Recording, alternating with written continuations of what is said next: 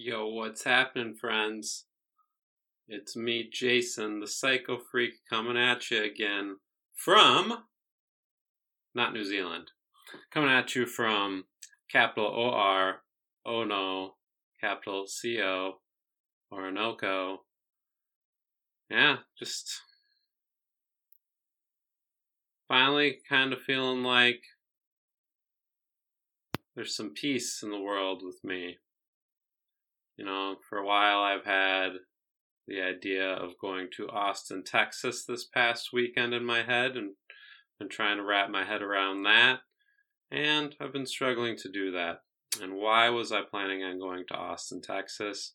I was planning on going for the Libertarian National Convention because I was a delegate to the convention.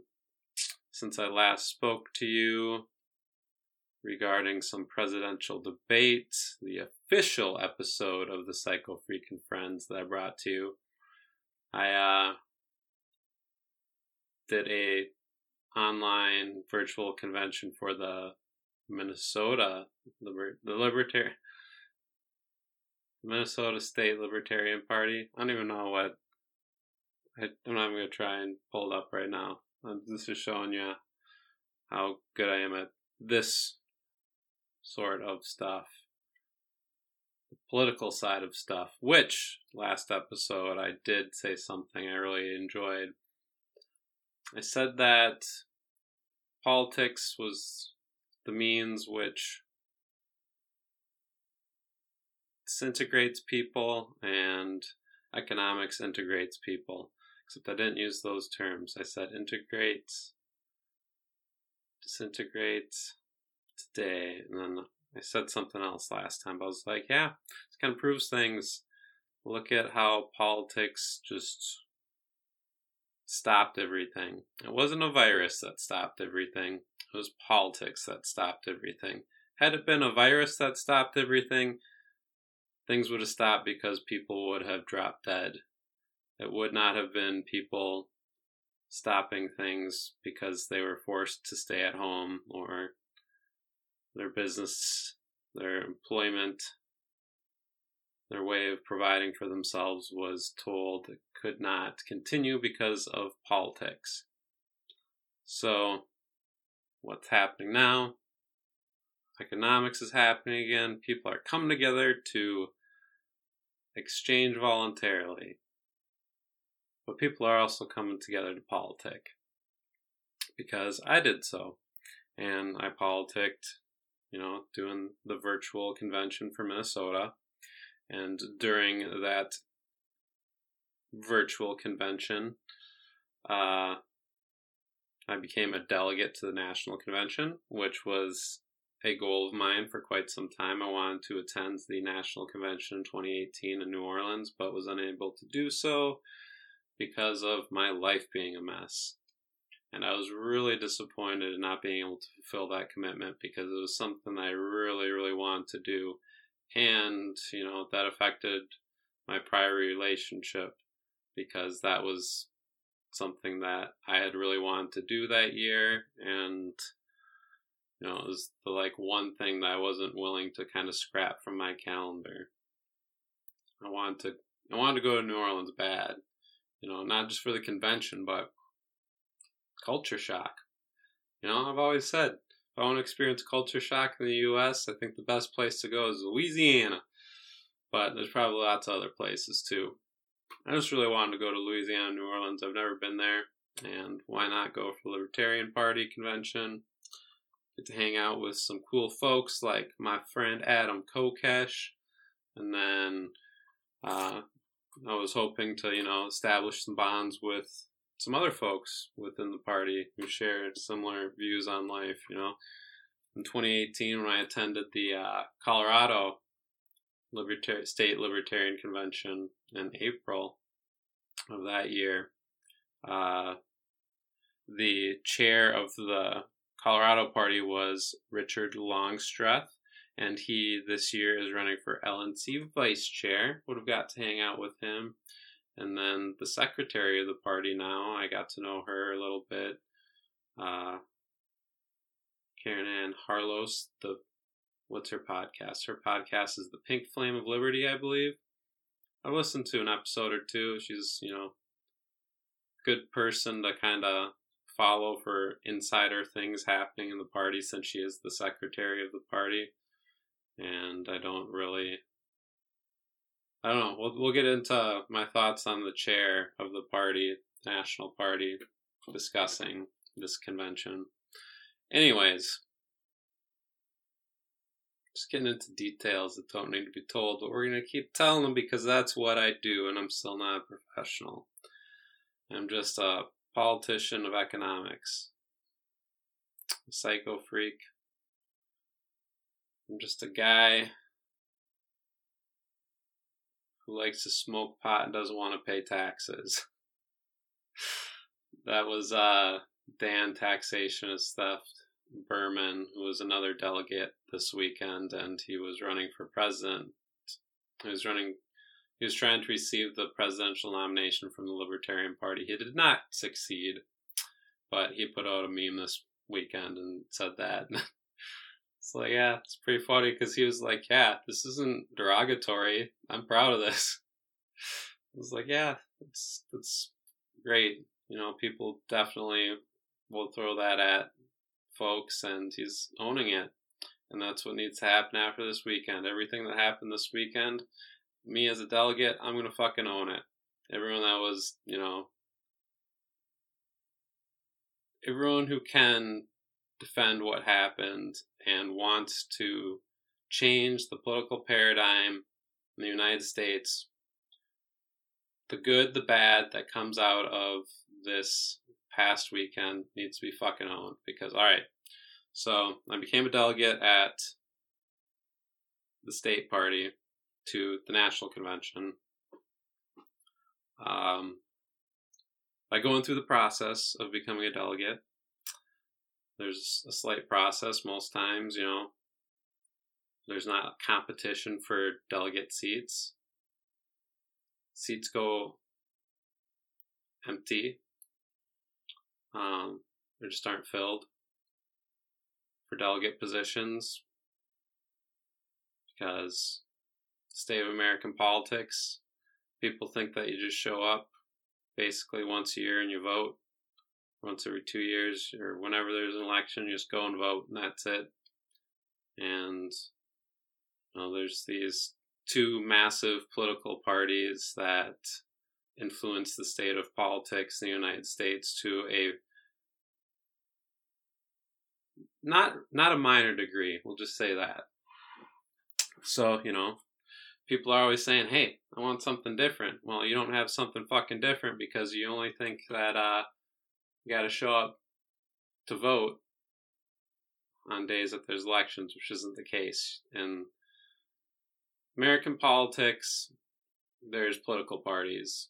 So I'm opposed to Democratic and Republican principles. I love the term that Jesse Ventura coined, Democrips and Rebloodlicans, because they do some gangster stuff. Politics is gangster. It's not good. I don't like it. You shouldn't like it. It's uh, one of the great things about the Libertarian Party. When you join the Libertarian Party, you must take a pledge. Let's get that pledge pulled up.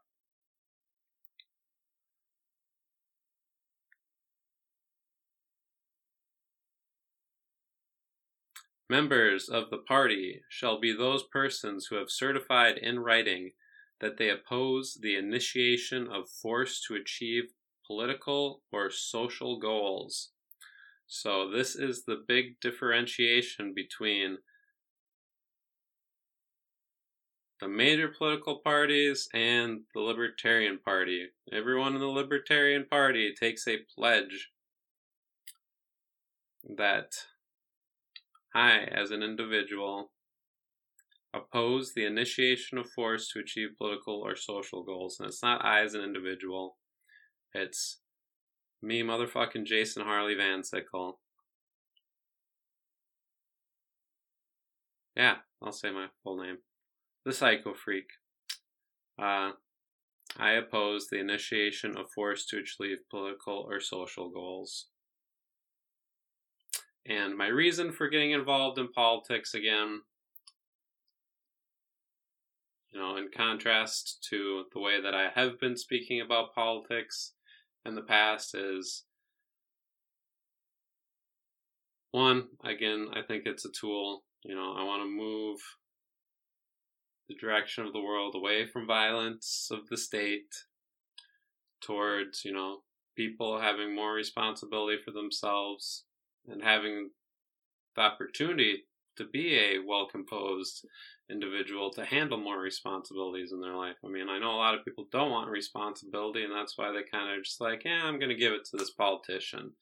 I'm basically just going to, you know, let's see. I'm going to designate a politician or a group of politicians to be in control of my rights. And I would like to have that control, as well as many other people who would like to have that control. We do not want to delegate our rights to other people. We want to have them ourselves. We want to be able to exercise those rights on our own accord with other individuals who consent to do the same. And that's the big thing with the Libertarian Party. That's going to differentiate the politics of people in that party from the politics of people in other parties. And it's a double edged sword because, you know, Democrats and Republicans, they're just like, hey, we don't mind. We, yeah. It's part, blood's part of the game whether or not supporters of the parties will say that, but well, I think that is that is uh, omitted from the state of politics. You know, these parties that say that they're about peace and love, well, they're also about, you know, subjecting you to violence and force to achieve their political and social goals, which I don't think is right. So if you don't think that's right, you should probably join the Libertarian Party if you want people to actively try and defend your rights, which the other parties also proclaim to do. But, you know, again, this is party politics. It's people needing to come together and in this case, I am doing the same thing by coming together with people with similar bleh, similar principles to defend myself from the American government and governments of America. Yeah. So, one of the big reasons that I became involved was to help select who the Libertarian Party would nominate for president and vice president because it's not just as easy as, hey, I want to run for president. I'm going to be on that ballot.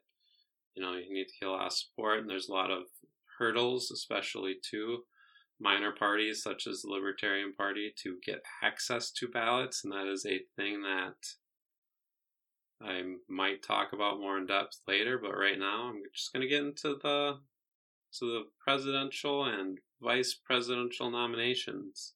Or maybe I should just get back to this weekend. So, this weekend, the convention was not in Austin, Texas because of stuff, and it became virtual. And the whole thing of it being virtual leading up to this virtual convention.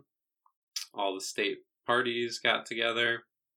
Uh, there was a emergency meeting called by the LNC, um, Libertarian National Committee, to discuss what we were going to do in lieu of not being able to go to Austin. And a compromise was reached between a I was holding up my fingers, you can't see me do the quote unquote thing. But uh, a compromise was reached because people want to have it completely online. Some people want to have it only in person. The compromise was we'll do both. the thing that needed to happen this weekend was nominating uh, president and vice presidential candidates in order for all the states to be able to get those names on ballots because there was there is a deadline in different states. It's not um, shaking up my my beverage for the morning. Doing something different on the podcast but not different to me.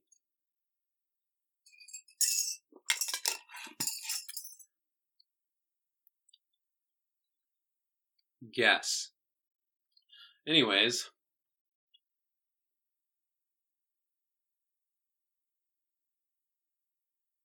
yeah, all the states not have similar laws regarding getting minor parties on ballots. So, the Libertarian Party needed to come together and decide who the candidates were going to be for president and vice president in order for those candidates to be on all the ballots. Not everyone felt that way. Some states apparently, again, I, I was I should premise preface this by I was not in on this nine hour virtual meeting regarding whether to hold the convention online in person what to do and how to come together with a compromise for all the states. I was not in on that. I have only heard whispers. So, apparently, and you know, heard what I heard over the course of the convention this weekend. So, some states were just like, we're going to put, you know, whoever we as a party, our state party want to put on the ballots, and forget the states that you know are having issues. We're just going to go forward because we got to do what we got to do. We're going to do it because we believe that convention should be in person. If we can't have it done in person, you know, we have to do this stuff before uh, in-person convention can be held, we're going to do what we need to do in the meantime. I'm saying that badly. I'm saying that very poorly. But anyways, again, there's just a lot of division, a lot of different opinions about what's going on. Because of all the different laws in all the different states, it was pertinent to decide sooner rather than later who the nominees for president and vice president were going to be. So the compromise was this weekend. That's what the convention was going to do.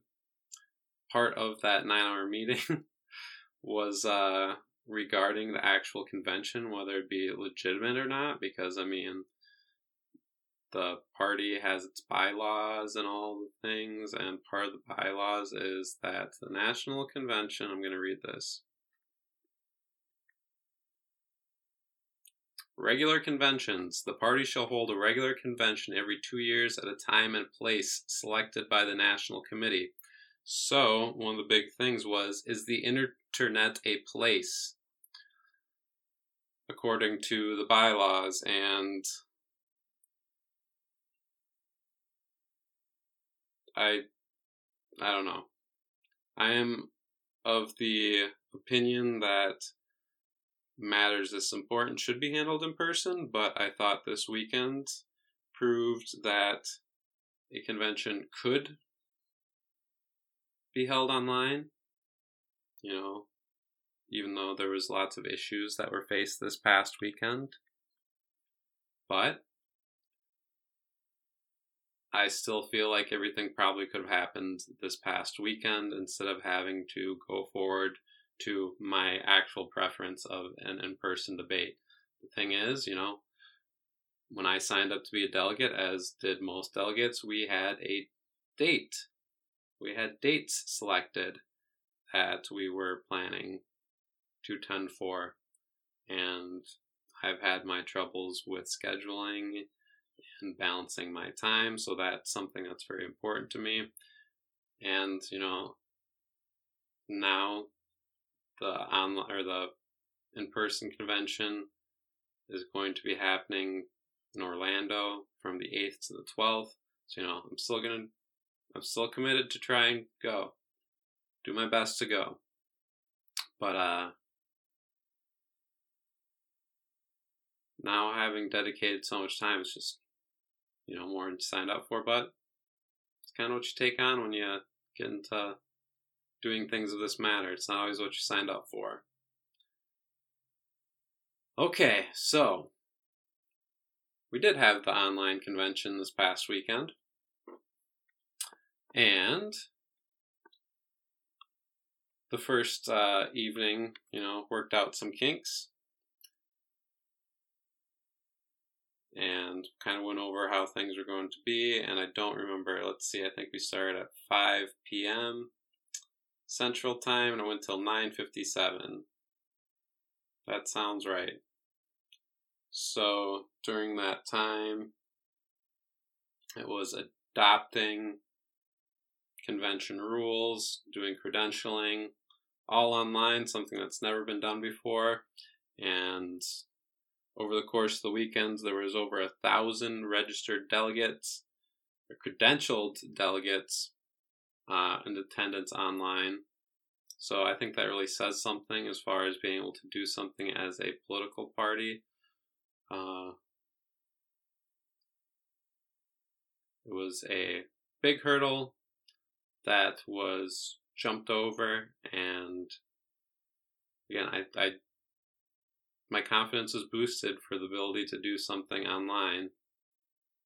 But I do not think that is the proper way to do things. I think that you know, big part of politics is the the humanness that you get in interacting with other people and I think that a big part of the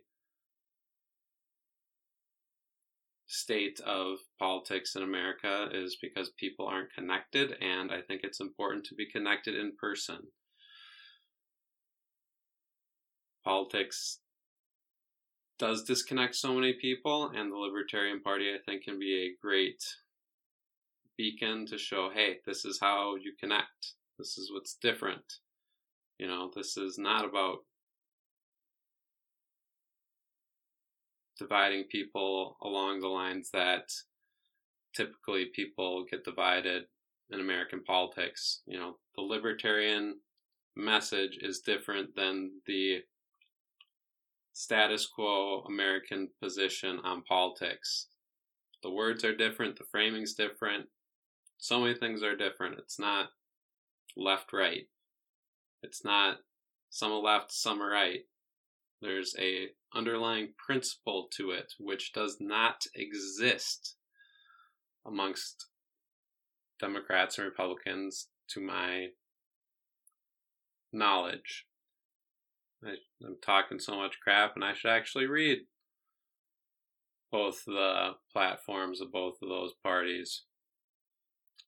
But, you know, I think you can observe and see why I would not want to invest my time into doing such things. But if I want to be a political commentator, I guess, or if I'm going to be a political commentator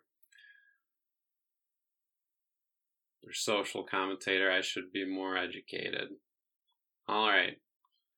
I'll put down the books from candidates with opposing views that I want to read so I can read their party's political stated political views because they always follow all the things that they state, just like you always do in politics, because politics is about sticking to the book. It's not about dealing in people. That's one of the funny things when I think about the difference between economics and politics is the medium of exchange? Was the medium of exchange in politics and was the medium of exchange in economics? Toothpicks. Tea tree oil toothpicks. That's the that's the medium of exchange for both. I don't know if you actually knew that, but that is the truth. And that actually brings me to one of the funnier things that happened this weekend during the online convention, which I will keep going back and forth between that and other things. Because that's what I do. I don't have things written down. Just free balling. What? Free balling? No, I have I have underwear on. Freestyling. We're jamming. So I thought the chair of the party did a great job handling things in lieu of everything going on. And I have been against, I've not been a fan of him in the past. He is more for trying to get the liberty, from what, for what I see, you know, it's more the Libertarian Party. His his direction for the party and a few other people in the party is we want the Libertarian Party to be more acceptable to American pol- politics as is. So it's, hey, you know, let's be more like all these other parties, which to a degree, as far as like being able to facilitate proceedings in a professional manner. I don't know if the other parties do that as well. From my experience at Republican conventions in 2012. You know, they seem to be on par.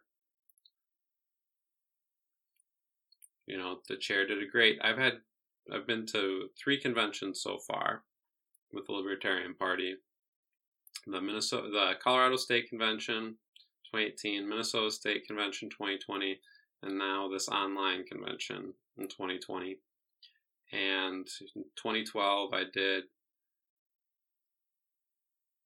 I did the Oronoco caucus, and then I was a delegate to the whatever district convention, no county convention, district convention, and then I was an I was an alternate to the district convention, became a seated delegate, and then I was an alternate to the state convention, uh, and then I was immediately seated as a delegate since there was open seats.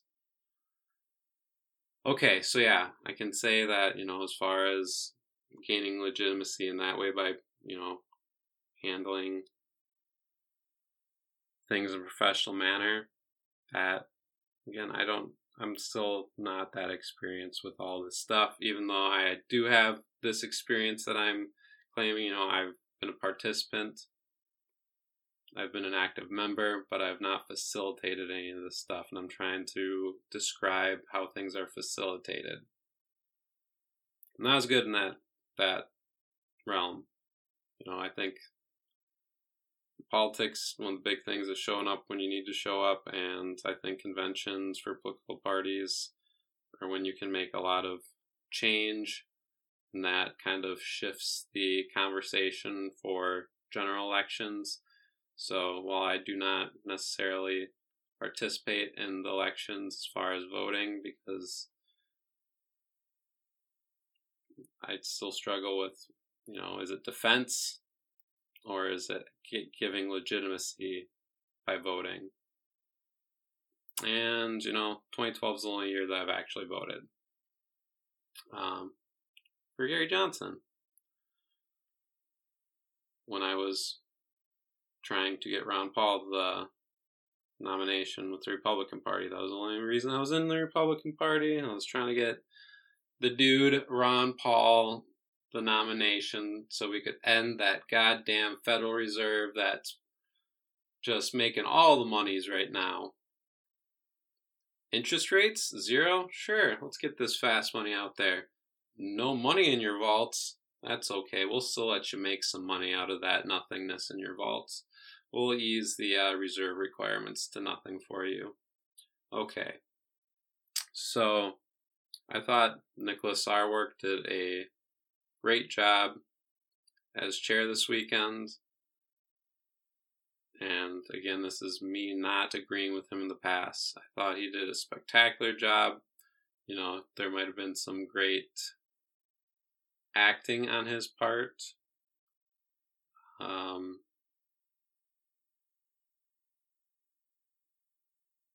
I just thought he, I really did. He, he gained a lot of respect with me acting as the chair and facilitating the uh, convention.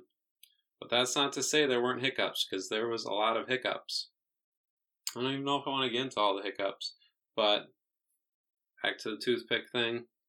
One of the things that uh, was brought up, someone brought forward a privileged motion, I think it was, and there was at one time a like two or three hour argument. I'm probably exaggerating. There was an argument that was much, not an argument, point of clarification that was very long and drawn out. And it was post this thing happening, could not go back and redo what had just been done. And the chair was trying to explain this to an individual, and it went on for a long time. Then someone in the queue of speakers, because you know everyone's given. I don't even want to explain how everything works. Just you have to experience it yourself. I'm not going to try and explain it.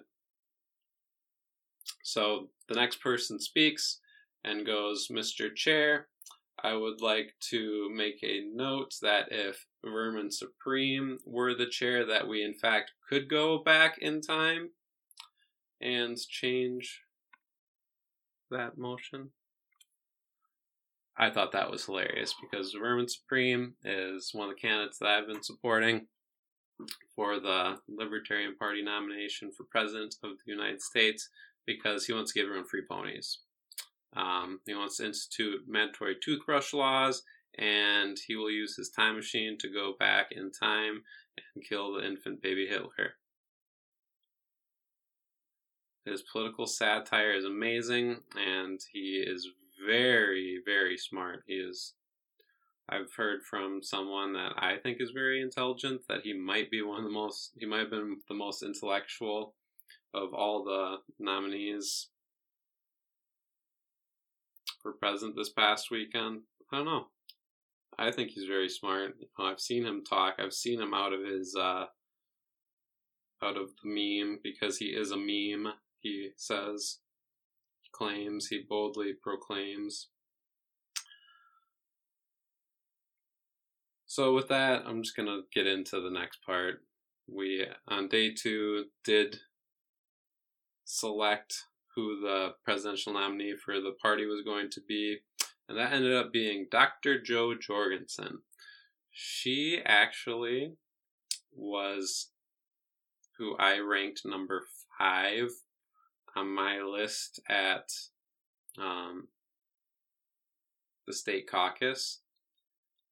She was who I ranked highest on the list of candidates we had that I had not heard of.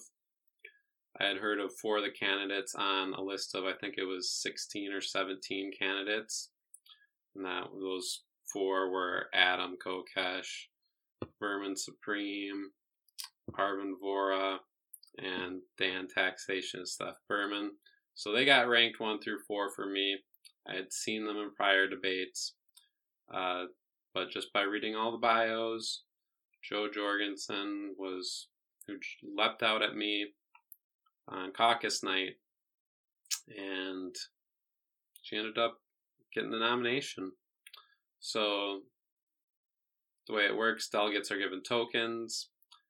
Us as delegates, we get to use our token for a nominee, and at the convention, you have to get a certain amount of tokens to be nominated automatically. Well, not automatically, but move things along, essentially.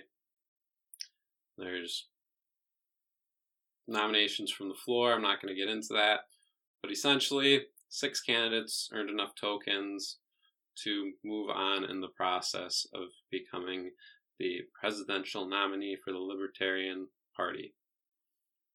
Those six were Jo Jorgensen, Jacob Hornberger, Vermin Supreme, John Monds, Adam Kokesh, and Judge Jim Gray. So ended up being uh,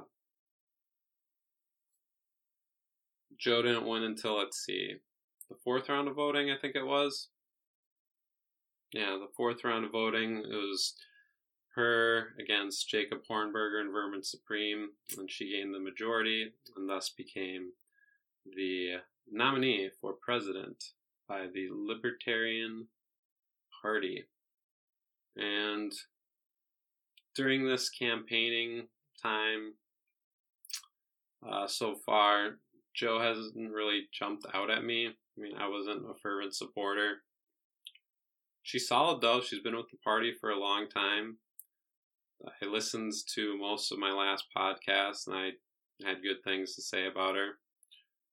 You know, and my desire to see other people become the nominee, you know, I had other things that I liked in other candidates more, but she's great. You know, she's not the greatest candidate for me as far as, you know, what inspires me uh, as a leader, but, you know, that could change. It's just that she's been very, very, very on point throughout this whole process.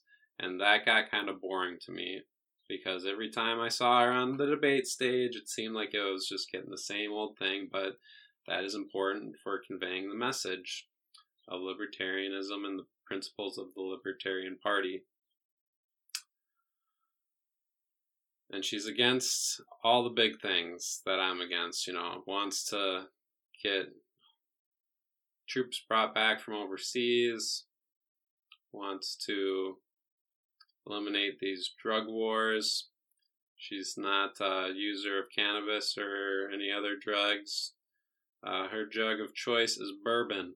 And apparently, that's the only vice that she has is just bourbon, which is perfectly fine and acceptable. So, I mean,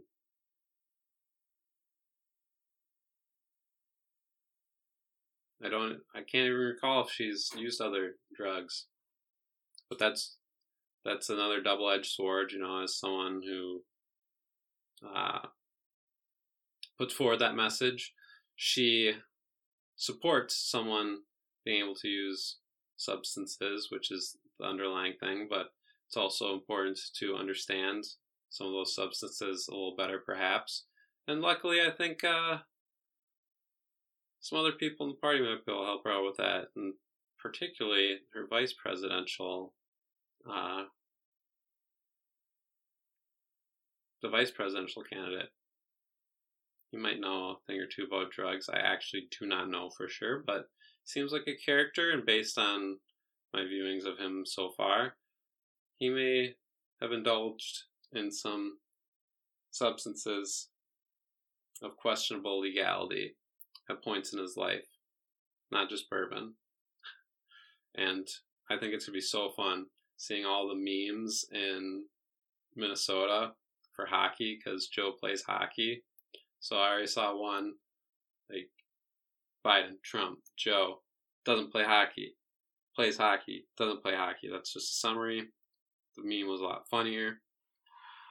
But Minnesota could have a lot of fun with a hockey playing presidential candidate. And she is also a former business owner.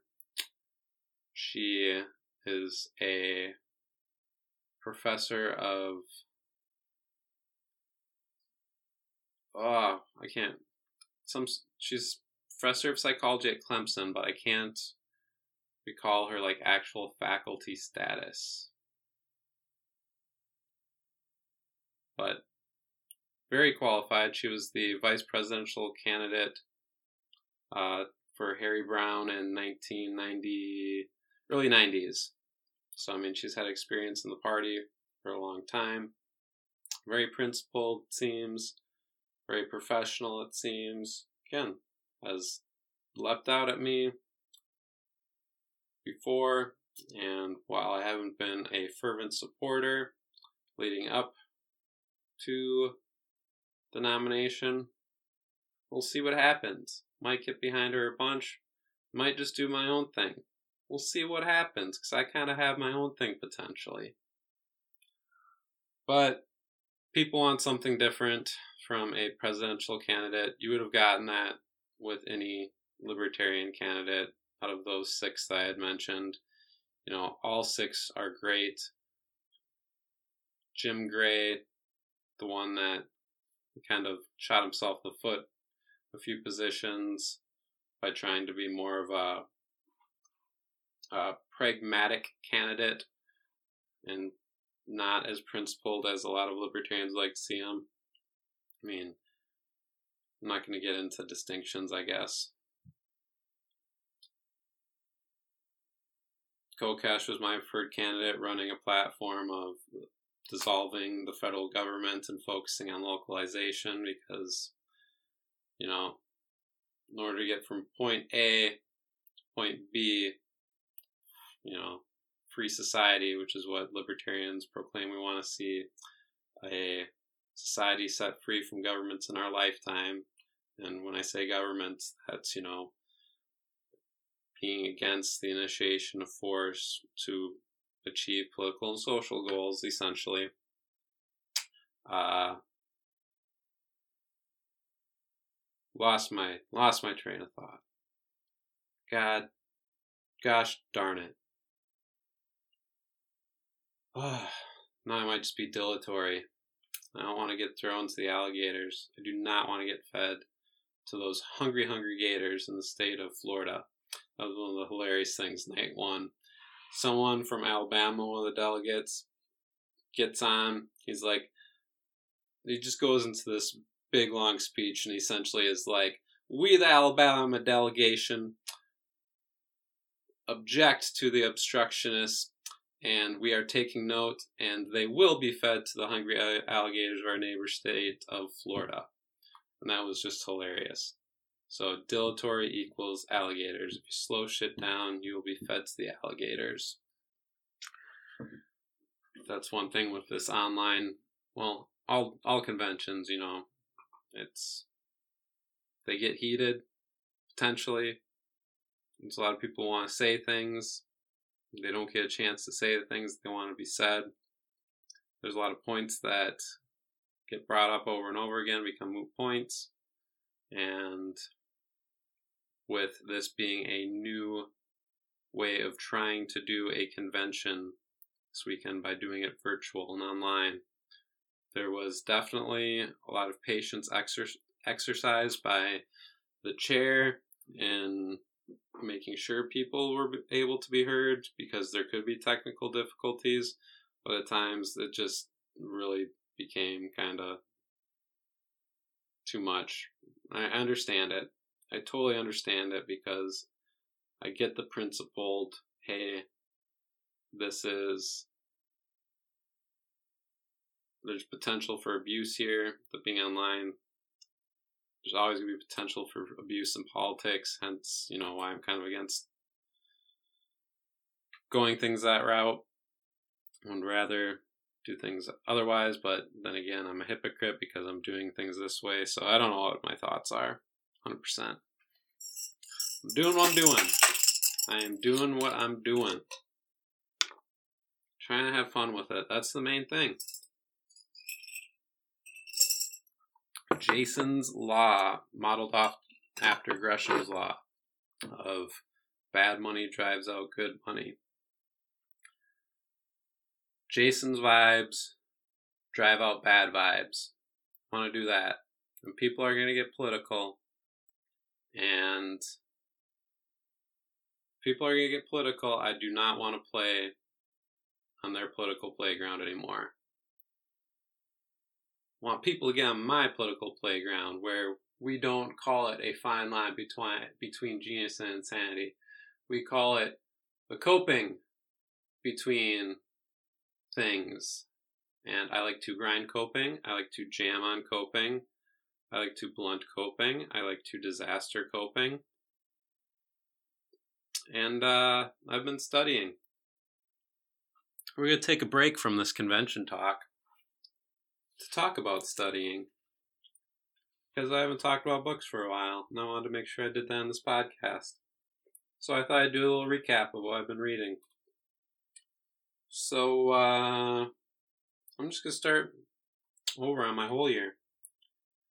On the first, my my year starts in November, and I do have this by my calendar, not the standard calendar. So year 32, month one, day four, Fantastic Fungi. I read Theory and History by Ludwig von Mises. I'm not going to do all the dates. Just, you know, recap. A Theory of Socialism and Capitalism by Hans Hermann Hoppe. LSD and the Divine Scientist by Albert Hofmann. Ethics by Gregory R. Bar Bay Baybat, it looks like. I don't know. My handwriting was terrible for the last name. Psilocybin Magic Mushroom Grower's Guide by uh, some pseudonyms for the brothers McKenna. Behave by Robert Sapolsky. All right. Oh, I'm just that one. It took me so long to read. It's just like, damn, I started that a long time ago. The Toltec Art of Life and Death by Don Miguel Ruiz, Nonviolent Communication by Marshall B. Rosenberg, which I need to read again. Would like to read again. Getting Libertarianism Right by Hans Hermann Hoppe, Politics in the English Language by George Orwell, Economic Science and the Austrian Method, Hans Hermann Hoppe, Economic Calculation of the Socialist Commonwealth by Ludwig von Mises, The Secret of Restaurant Magic by Eugene Burger. That was a really random one. And I just got kind of drawn in by the name. I was thinking maybe it was restaurant magic, like, hey, this is how you set up a restaurant for a magical experience. No, it was literally about how to do magic in a restaurant. Not like the tricks that you do, but like the process of being a restaurant magician Okay, now some of the interesting ones you may not have heard me talk about yet. I know you've heard me talk about Freedom's Progress, but at one point I started to read books um, by people that were being described in Freedom's Progress. So I read On Liberty by John Stuart Mill, I read What is Property, An Inquiry into the Principle of Right in Government by Pierre Joseph Proudhon.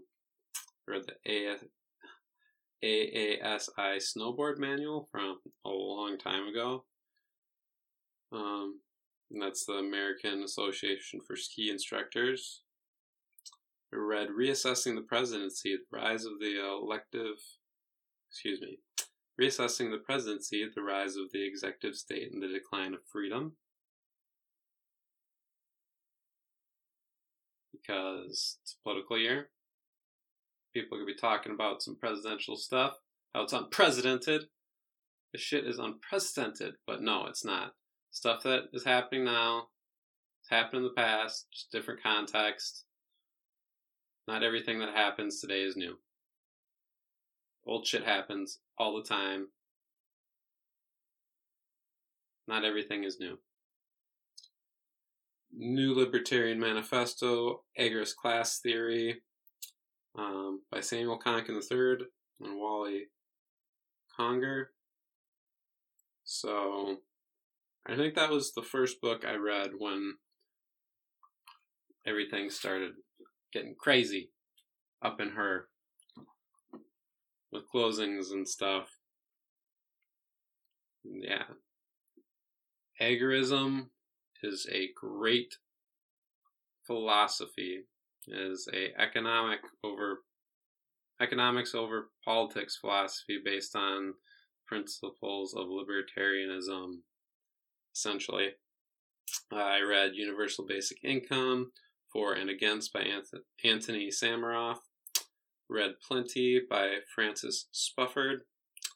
Free private cities by titus Gebel, i think it's pronounced. Then this is this is the feather and the hat so far for the year. I read Human Action by Ludwig von Mises. And this is the book that lays out the science of praxeology. It's not an easy book. It's not an easy book at all. There's a reason lots of people don't read it. I'm going to read it again here soon. I think that if I would have read this book when I was much younger, I would be very happy. I'm still very happy to have read it. And my next reading, I actually even have the study guide for it. Because I want to know this stuff, because I think it's that important. I read The Rise and Fall of Society by Frank Chodorov. Then I mixed it up with some more fiction, Galapagos, a novel by Kurt Vonnegut. I have stories. I read The Law of Intellectual Property by Lysander Spooner, and this is where I'm going to have to dig- disagree with Spooner on some things. IP. This book, uh, while brilliant and methodical, I think the premise wasn't firmly established or was kind of unwavering. I can't remember. I'd have to go over my notes. Uh, I read For the New Intellectual by Ayn Rand. And so let's see here. That was one, two, three, four, five, I think it was six of the authors, or six people mentioned in uh, Freedom's Progress that I read their books or works by the people mentioned in that book alongside to kind of uh, uh, that's what I'm looking for. Supplement. Supplement that reading. And then I read A Libertarian Critique of Intellectual Property by Butler Shaffer, and he is a new thinker to me. But he's associated with the Mises Institute. And then my last book that I read that took me a while, and I actually went two of my months without finishing a book because all this chaotic shit was going on. I was like, need to be doing the Mises thing and acting. Reading is an action, but I need to be securing myself and making sure that I am ready for anything that comes at me. And I didn't do the best job, but I still have been trying to focus more on me instead of my reading and my studies making sure that I can continue on a path that is more fruitful for the things I want to happen. And sometimes I get distracted by reading. I do not have the luxury of reading as much as I would like to have. Um, reading can become a vice at times for me, and I'm aware of it. And I think it's perfect okay to cycle in and out. Times where I'm doing a little too much reading and times where I'm not reading as much. And yeah, we'll learn what that cycle is together. But I read Economic Thought Before Adam Smith by Murray Rothbard, which is his last big work that he published, or that was published. I think it was published post. I can't remember if it was pre or post his death that was published. Anyways, that was great. Um, really eye opening to see the state of economics as it has been throughout history. I mean, freedom's progress. There was an overlap of a few of the thinkers, but it was from different different perspectives. You know, I got more of the economic perspective from Rothbard over Casey. And then there's some folks that I need to kind of look and see how they both are portrayed in both books. Uh, Richard Cantillon, such an interesting character and the founder of modern economics, according to Rothbard and a few others.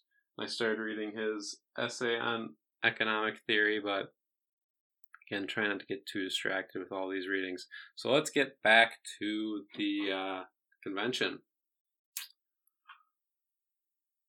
It was a convention. we convened. Um,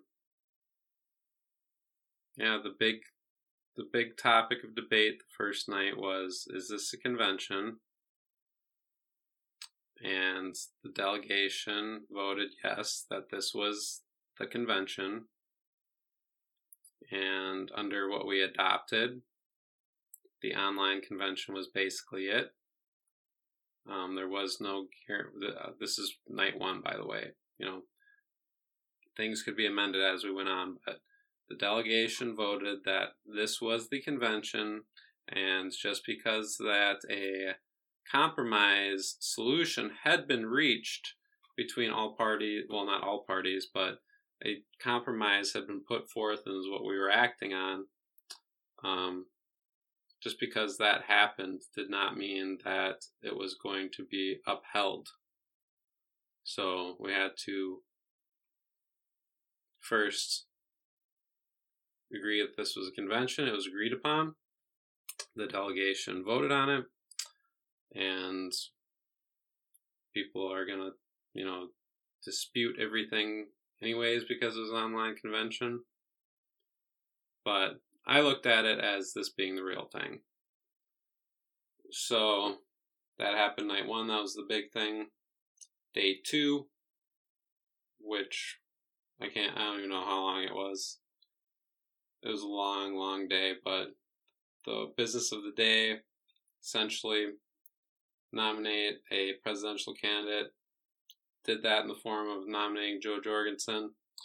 And I am wearing my libertarian shirt, by the way, that says I'm with her, and her is in gold, and it shows Statue of Liberty, but it's going to be a great shirt for Dr. Jo Jorgensen, Dr. Jorgensen, joj2020.com. Uh, that was day two. Day three was nominating the vice presidential candidate because it is a separate process. Uh, the options were all good. That was kind of the same process of getting tokens. Um, beforehand. then some of the presidential candidates carried over to vice president basically at the end there was four to choose from Adam Kokesh, John Monds, Spike Cohen, and Ken Armstrong. And I didn't think you could go wrong with anyone. I support Adam, but could have supported any any four. Support Adam first, then the rest of the way I supported Spike Cohen, who ended up winning the vice presidential nomination. He's essentially been stated as Vermin. A vote for Cohen was a vote for Vermin Supreme, but he seems to be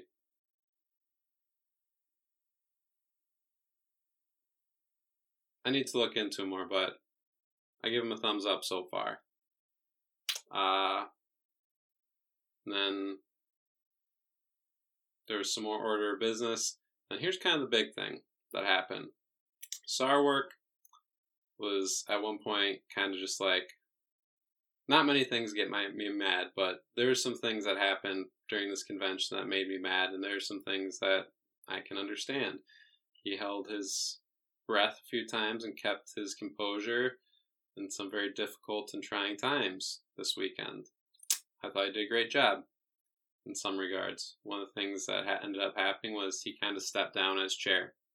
It's like I'm too up all this stuff's been done and I just need to step down. And so he handed the gavel off to the vice chair, Alex Merced.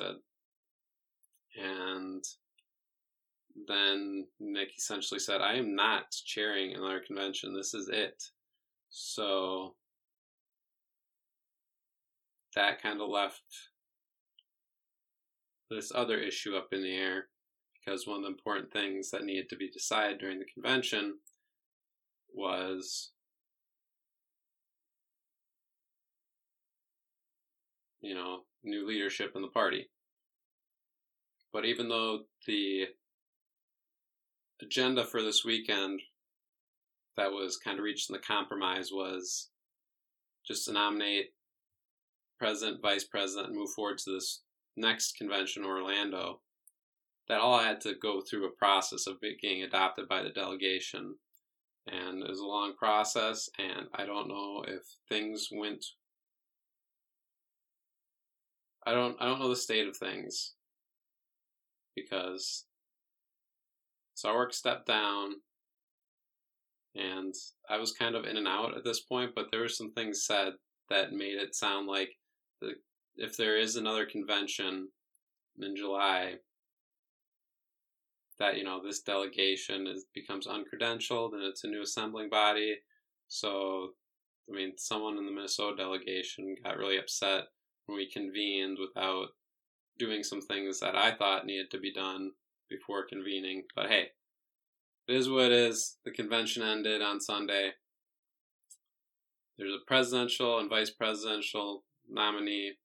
Hopefully, they're on all the ballots because I'm just tired of the state of American politics. You know, I have a respect for where it came from. I have studied history. I respect founding fathers to a degree. You know, I I respect leadership a lot. I'm not anti-leadership as people think when you say you're an anarchist. Uh, you know, I will happily follow the leadership of someone in something that I think that they are qualified for. I don't think I don't think you can be qualified to do the things that, you know, you're delegated as a politician. So, yeah. Kind of lost my train of thought again. Oh well. I'm just getting kind of into wrap up mode since we're an hour in. And this wasn't the most exciting podcast.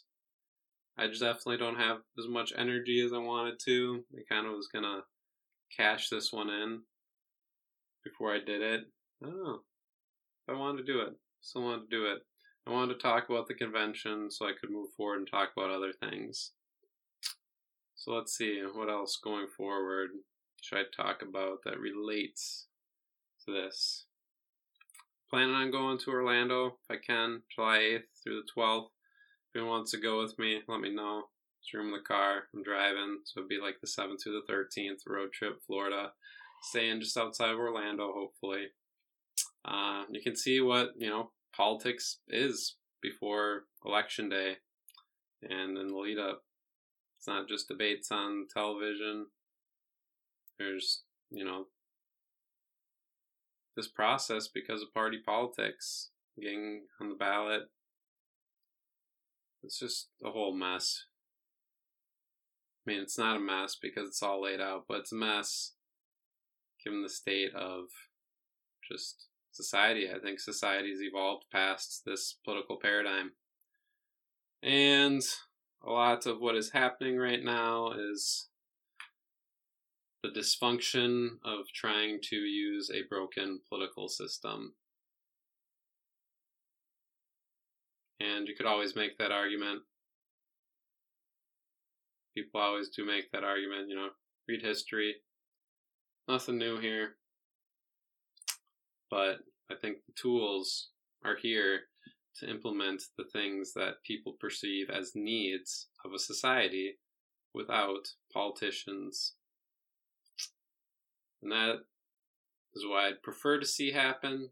I don't like people having enormous amounts of power to dictate things to other people.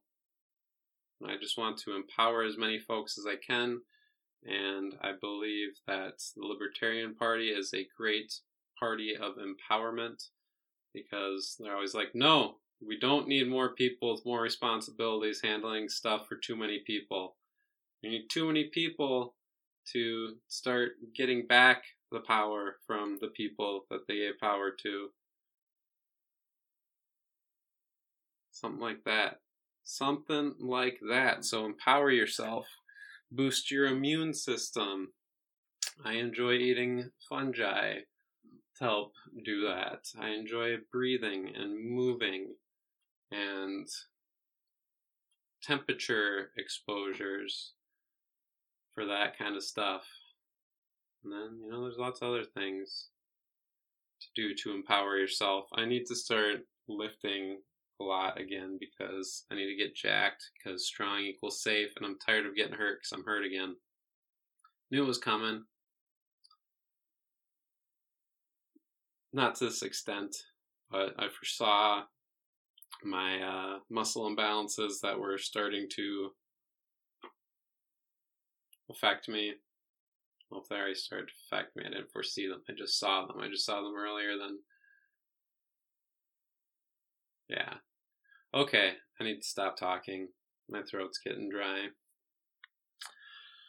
And I don't think my concoction's the best for thirst quenching. So, hope you enjoyed listening. No, it's not the. It's not like a crazy psycho freak friends episode. I don't know. It was an episode. I needed to do an episode. I needed a few days to kind of chill out on the convention before I recorded. I could have recorded. I thought about recording during the convention, immediately following the convention, leading up to the convention, but I just didn't want to. Wanted to, you know, just decompress all the information. You got to sift through all that information for a while. So I did. Chilled out. So, chill, chill, everyone. Have fun out there. Anarchy, love, and peace. Get on your skateboards. We're going to be talking shredding here soon. Get in our throw hammers later.